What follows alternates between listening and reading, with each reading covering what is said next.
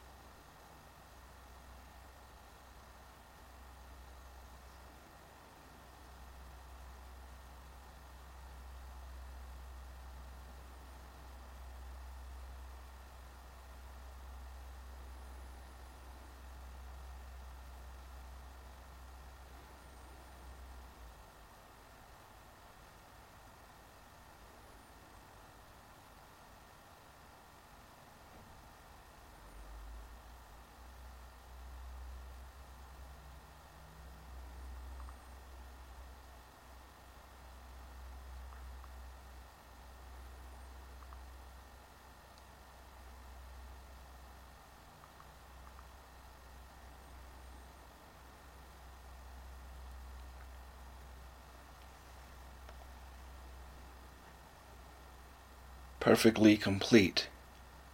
It seems deficient, yet it never wears out. Perfectly full, it seems empty, yet it never runs dry. Perfectly straight, it seems crooked. Perfectly clever, it seems clumsy. Perfectly abundant, it seems impoverished. Active, it overcomes cold. Still, it overcomes heat. Those who know how to be perfectly still are able to govern the world.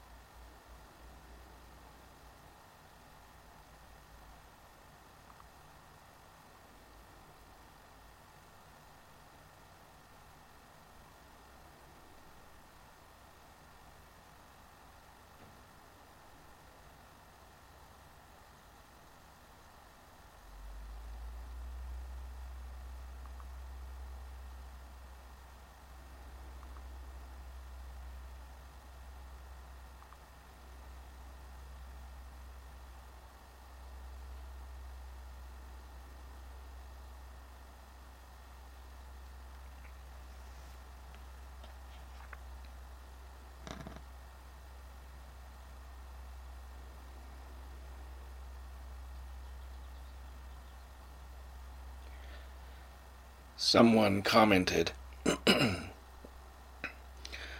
What is most complete cannot be seen in its entirety. Hence it seems deficient. What is fullest cannot be seen in its totality. Hence it seems empty. What is straightest cannot be seen in its perfection. Hence it seems crooked. What is cleverest cannot be seen in its brilliance. Hence it seems clumsy.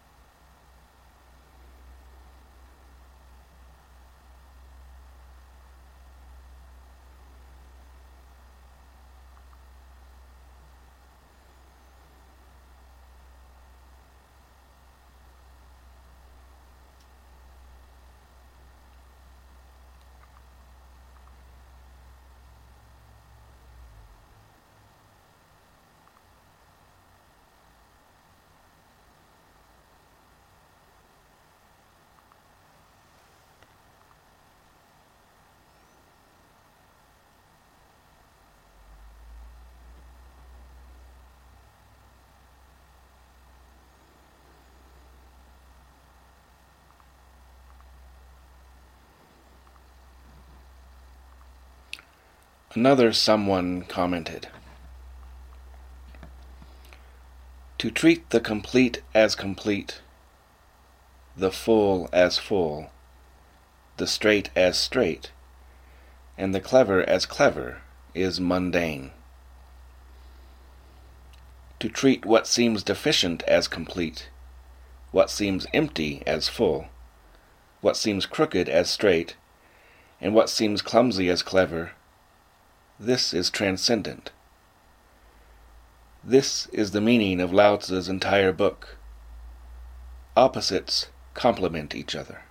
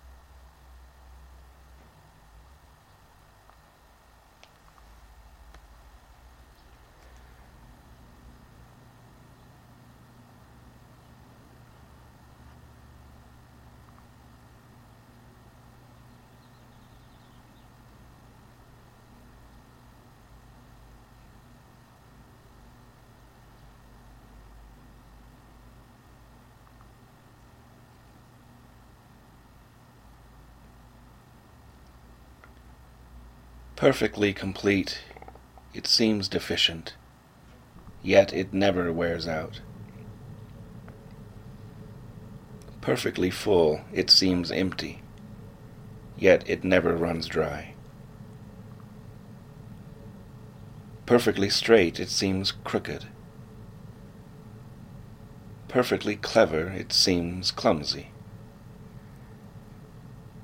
Perfectly abundant, it seems impoverished. Active, it overcomes cold. Still, it overcomes heat. Those who know how to be perfectly still are able to govern the world.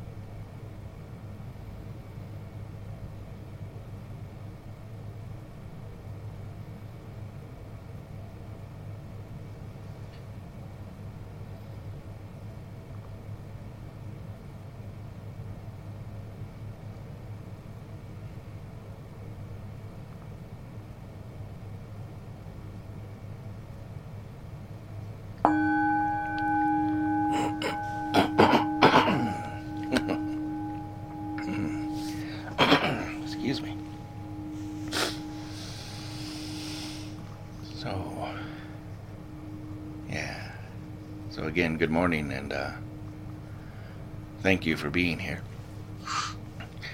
And I'll have a, just a few things to share. Excuse me again.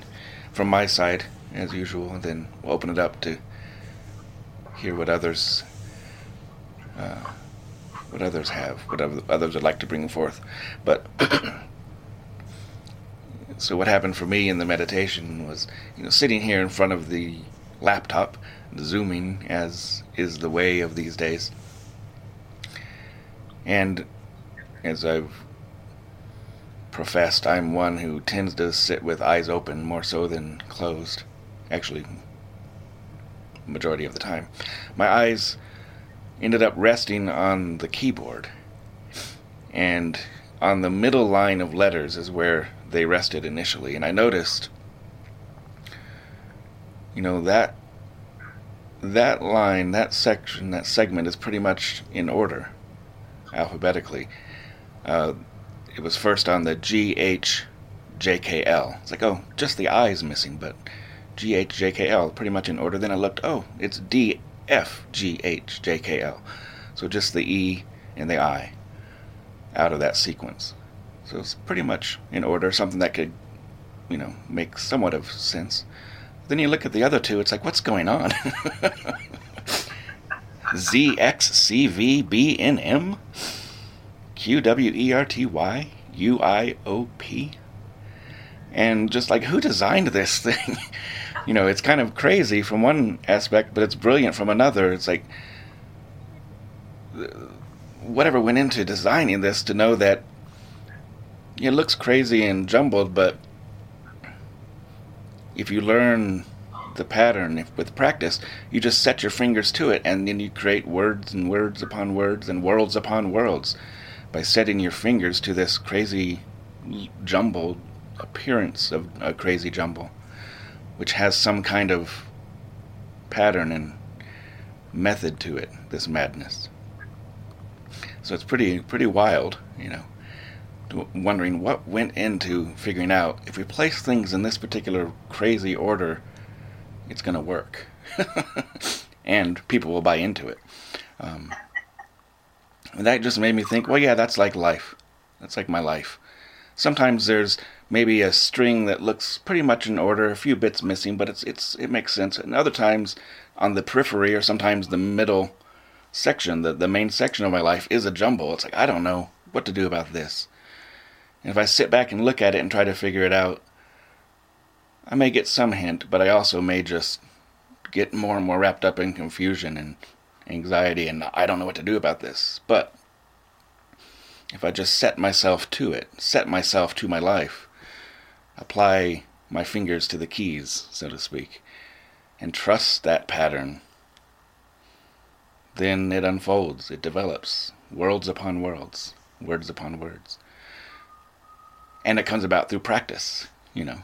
My entire, you know, living has been practice. And like we talk about Zen, it's a practice. Practice leads to practice, it doesn't lead to perfection.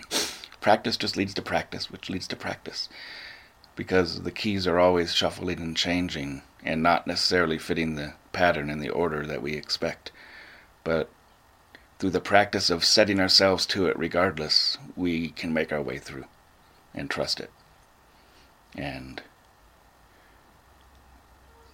the world, all the worlds are created in that simple setting ourselves to it, fully and deeply. So the last thing I'll say is that in the in the at the end of the verse, um, and this is verse 45 of the Tao Te Ching, Red Pine's translation. So if you want to look that up in other versions, you can get other flavors of translations. But um, in this one, at the end, where he says, Those who can be perfectly still are able to govern the world. Um, that perfectly still, to me, isn't a place of non action and, and being removed, obviously, because that's in relation to something else. For me, the perfect stillness is to be so completely at one, in harmony with the way of things, that there's nothing outside of it. Therefore, there's no other option than the stillness. It's the stillness of being fully engaged. I don't know if that makes sense. You know, if you're fully engaged and that's all that there is and there's nothing outside of it, it's perfectly still because everything that moves is with, is with, is within that wholeness and that completeness. So even though there's a jumble of activity, it's perfectly still because there's nothing, no other option. It couldn't be anything other than what it is. So I don't know. I don't think I'm, that's coming across well, but in my mind, it's perfectly still. perfectly complete. Anyway, so how about for you? What arose to meet you and uh, showed up in this perfection of yours, in this meditation? Thank you for listening. For more about Andrew Palmer and his teachings, please visit bowandroar.com and look for him on Facebook, Instagram, and Twitter.